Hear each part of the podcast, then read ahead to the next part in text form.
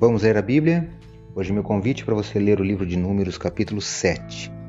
Sou o professor Décio Henrique Franco e este podcast acompanha a sugestão do projeto Revivados por Sua Palavra da leitura diária de um capítulo da Bíblia. Vamos juntos nessa jornada. A prontidão da tenda do encontro e a proteção dos materiais e provisões para a adoração eram parte vital na preparação para a viagem do Sinai que iria começar.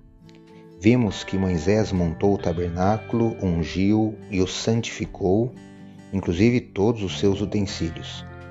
Foi então que, agora em Números capítulo 7, os príncipes das tribos levaram suas ofertas. Você verá ao longo do capítulo detalhes das tribos, em ordem, entregando suas ofertas para a consagração do altar, e observe que este tipo de sacrifício agrada a Deus. Quando o último dos príncipes tinha levado suas dádivas, Moisés entrou na tenda do encontro para falar com Deus. Ali, Moisés ouviu a voz que lhe falava de cima do propiciatório. E é este, o último versículo, que é o número 89, que destaco hoje. Eu leio esse verso na Bíblia na versão Nova Almeida atualizada. Acompanhe. Quando Moisés entrava na tenda do encontro para falar com o Senhor, ouvia a voz que lhe falava de cima do propiciatório, que está sobre a arca do testemunho entre os dois corumbins, querubins, e assim lhe falava.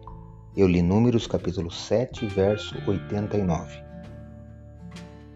Deus notificou a Moisés que, deste tempo em diante, ali no lugar santo, Moisés receberia as mensagens de Deus. Adoração e sacrifício devem resultar em ouvir a mensagem de Deus. Era um bom começo para a viagem à Terra Prometida.